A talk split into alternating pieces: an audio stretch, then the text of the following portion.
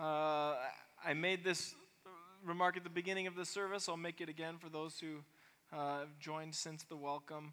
Um, this, this Sunday happens to be my final Sunday with the opportunity to preach, at least for the foreseeable future. Bob wouldn't let me say um, that it was my final sermon because he said, he said during the next pandemic, you're going to preach on Zoom a lot. So, um, so I, I, will, you, you, yeah, I will, I won't be a stranger, but it's my last sermon for now as um, in this, this next coming month is sort of a transition month for our family. Um, our passage, our second, uh, our second lesson this morning, I, I, I say that mainly as a heads up for, you know, you know, there's a fair chance I'm going to cry. Uh, there's a 75% chance that Bob and I are going to cry on any given sermon, um, and slightly higher chance today.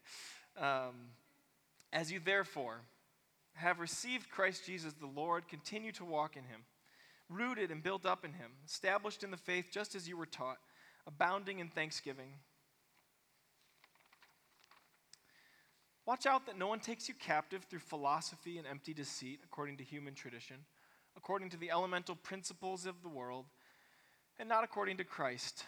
For in him the whole fullness of deity dwells bodily, and you have come to fullness in him, who is the head of every ruler and authority. In him also you were circumcised with a spiritual circumcision by the removal of the body of the flesh in the circumcision of Christ. When you were buried with him in baptism, you were also raised with him through faith in the power of God who raised him from the dead and when you were dead in trespasses and the uncircumcision of your flesh, God made you alive together with him when he forgave us all our trespasses, erasing the record that stood against us with its legal demands. He set this aside, nailing it to the cross. He disarmed the rulers and authorities and made a public example of them, triumphing over them in it. Therefore, do not let anyone condemn you. In matters of food or drink or of observing festivals, new moons, or Sabbath, these are only a shadow of what's to come but the body belongs to Christ.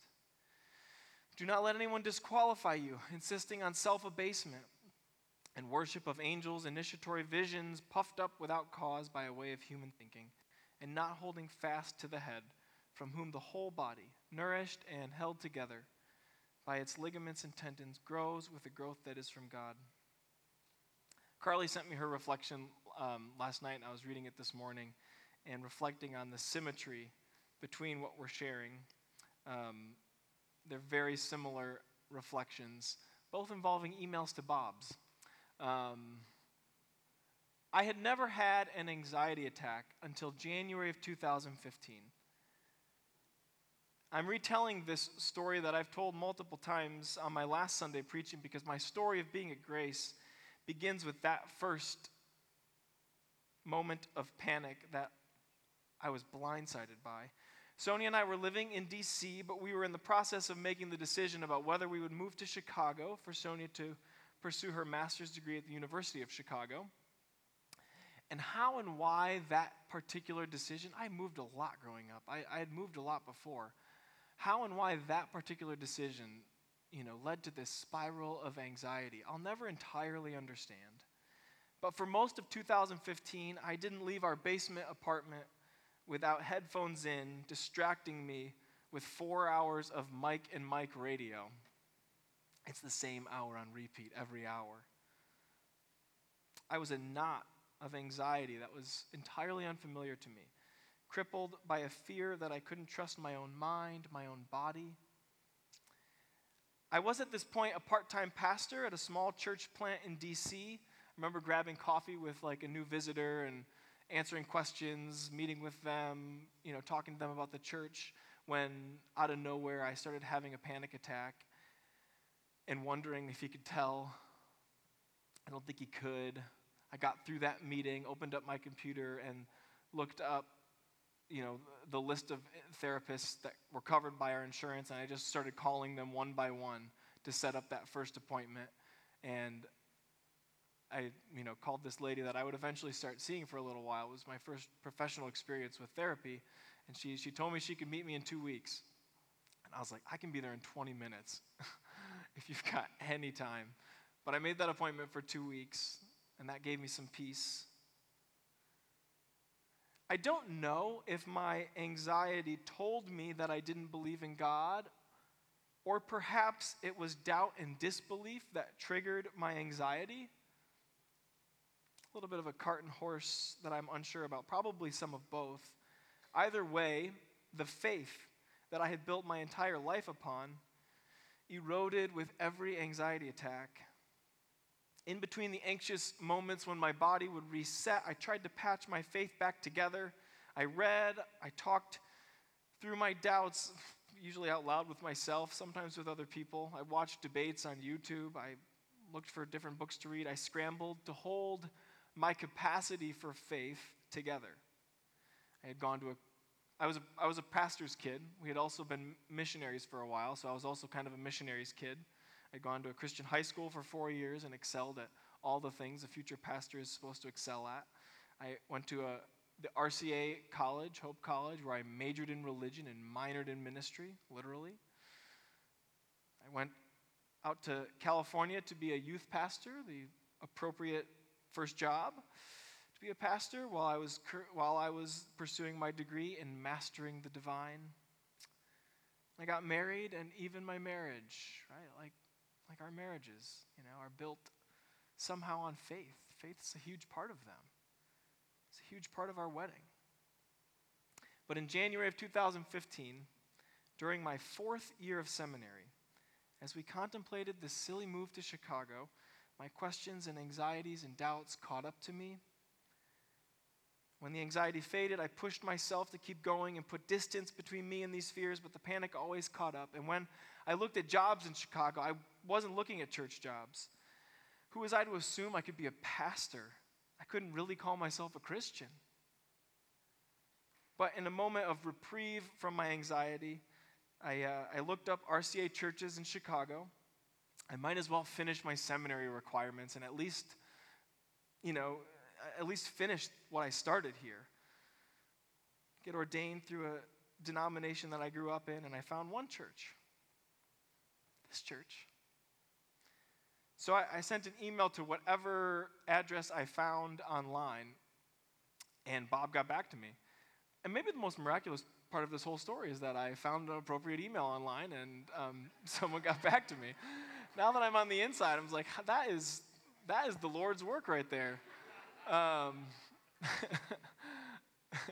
maybe it was Anna Cariff. I, who, I don't know. I don't know how it all happened, but it happened. Bob got back to me, and, and, and we set up a time to have a conversation. Um, I, was, I was really fed up with the language of being called and really, really tired of this, of, of particularly listening to people in seminary. Maybe it was because I was like having my own internal sort of like frustration around this. I didn't have the peace that some of the pe- people had, but it, it, felt like if you just said you were called, you could kind of get away with anything. You could justify, you know, whatever path you want to go on if you're called to it. Um, and I was really tired of that language and frustrated by it. Um, uh, and then Bob called. And uh, we talked for over an hour, as you do with Bob. Um, and honestly, I don't remember a single thing we talked about. But I remember that when I hung the phone up, I said, Wow, what a call. And I caught myself using a word I had just sworn off.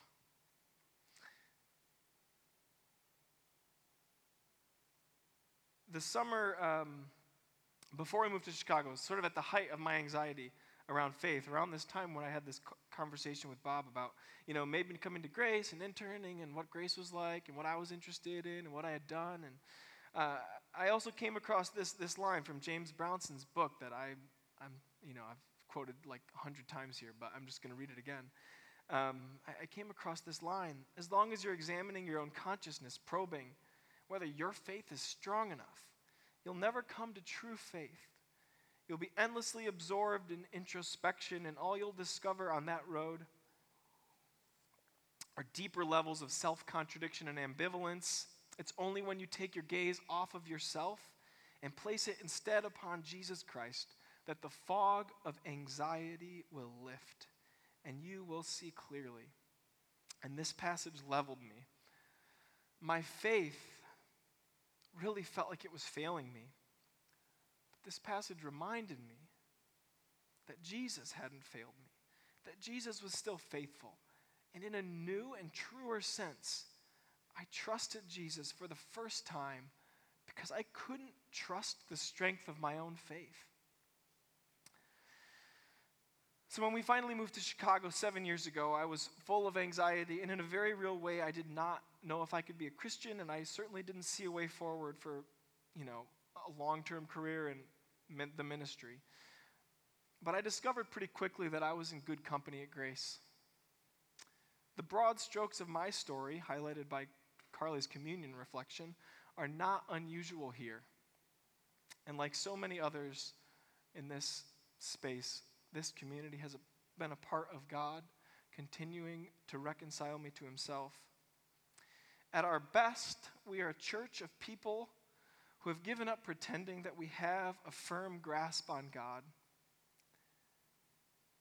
But we have not let go of a certainty about what we hope for, which, after all, is how Hebrews defines faith. having let go of a confidence in ourselves, we find ourselves caught each week by soft, broken hands at this table. And for the past seven years, uh, you know, this place, this people has been a rehabilitation center for my faith because I found here a community that embodied what that passage from Brownson articulates in words, centering the hospitality and strength of God in Christ rather than the strength and confidence of a person or of a pastor to follow. So, for the past seven years, I've got to think about what it is that makes grace grace. And we attempted to name some of those things a few years ago in, in what we call the branding exercise, where we came up with the tagline Christ at the center, Chicago all around, and then we came up with four values that we think are really unique. And I want to say them quickly because this is not just branding. These are, these are the reasons I'm still standing here preaching. The first two go together. They're centering worship around communion and giving and receiving God's hospitality. We talk about centering communion all the time. Grace centers our worship around communion. We preach after communion, which is pretty unique. And if you, you know, if, uh, that, that, that may simply sound like we're moving around sort of the liturgical furniture, but the room's basically the same. But it's, it's not, it's more than that. If you aren't ready for communion in the middle of the service, it comes as an interruption. Right in the middle of an otherwise perfectly fine order of worship is the rude sound of a chair being pulled out from a table. God has pulled up a chair for you to eat with Him, right in the middle of church. That's the most important thing that's going to happen in any service. For Judas the betrayer, and Thomas the doubter, and Peter the denier, and Martha the perfectionist, and Mary the whimsical, and Tabitha the, Tabitha the dead. Wherever you are, every week, the thing is God pulling a chair up for you at this table.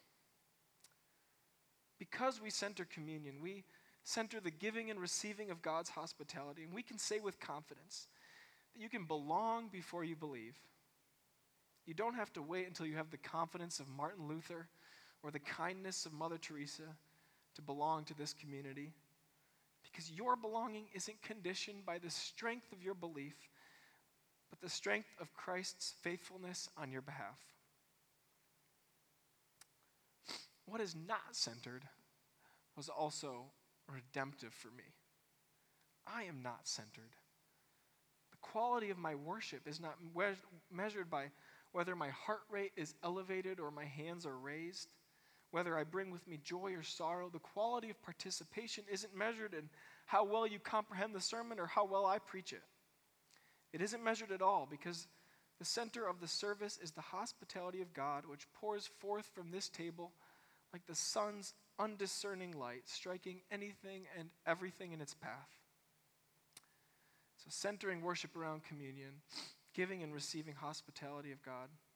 The third value we named was probably the most confusing one when you just read it. It's embracing freedom for human flourishing. Such a grace phrase. It's like we, we did this branding to like come up with really easy language and then we ended up embracing freedom for human flourishing, which is, is short, but what does it mean? Eh, it meant that I didn't need to be anxious about sounding like a proper Christian.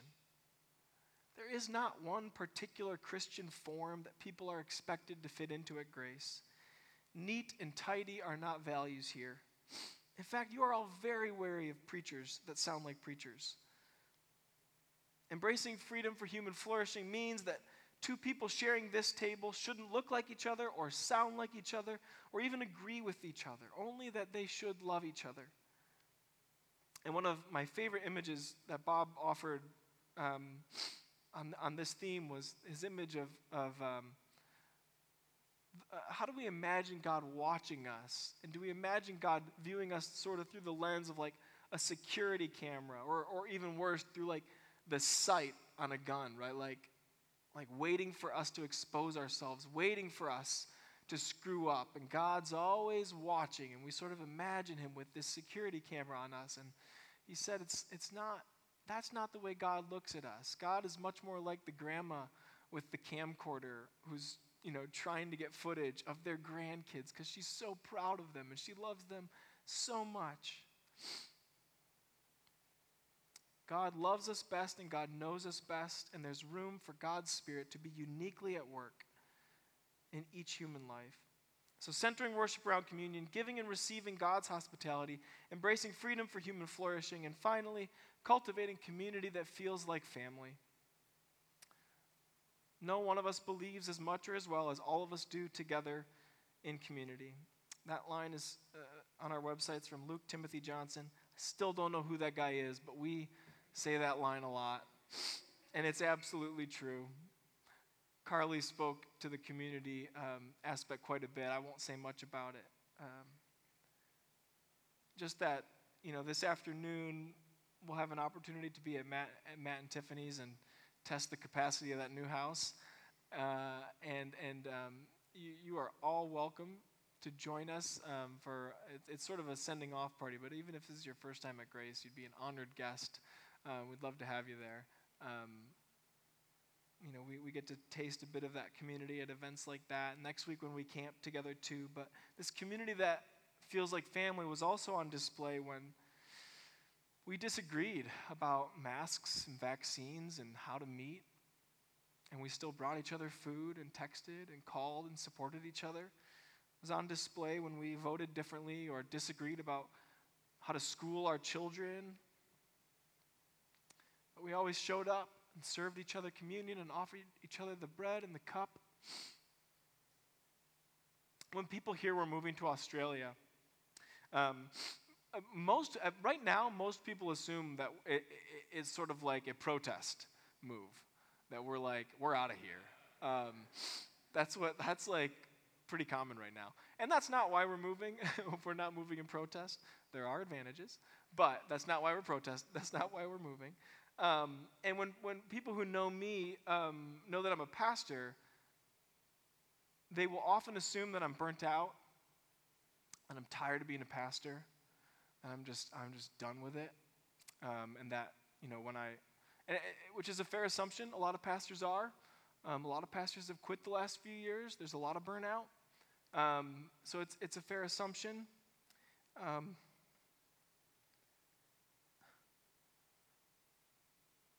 But I showed up to grace pretty broken. And um,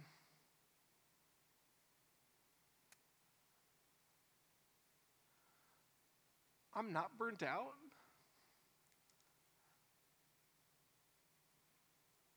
And uh, to be preaching here seven years later,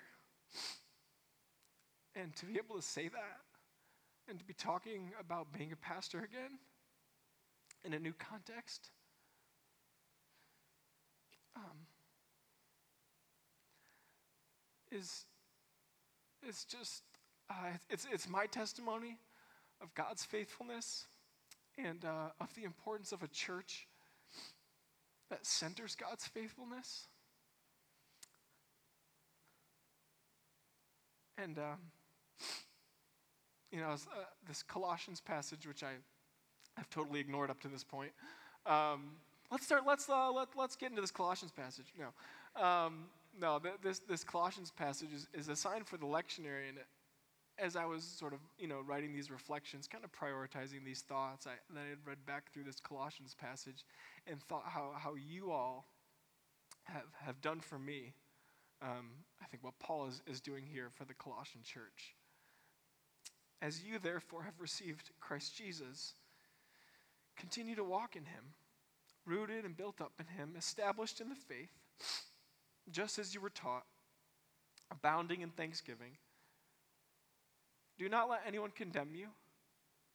Do not let anyone disqualify you, but hold fast to Christ the head, from whom the whole body, nourished and held together by its ligaments and tendons, grows with the growth that is from God.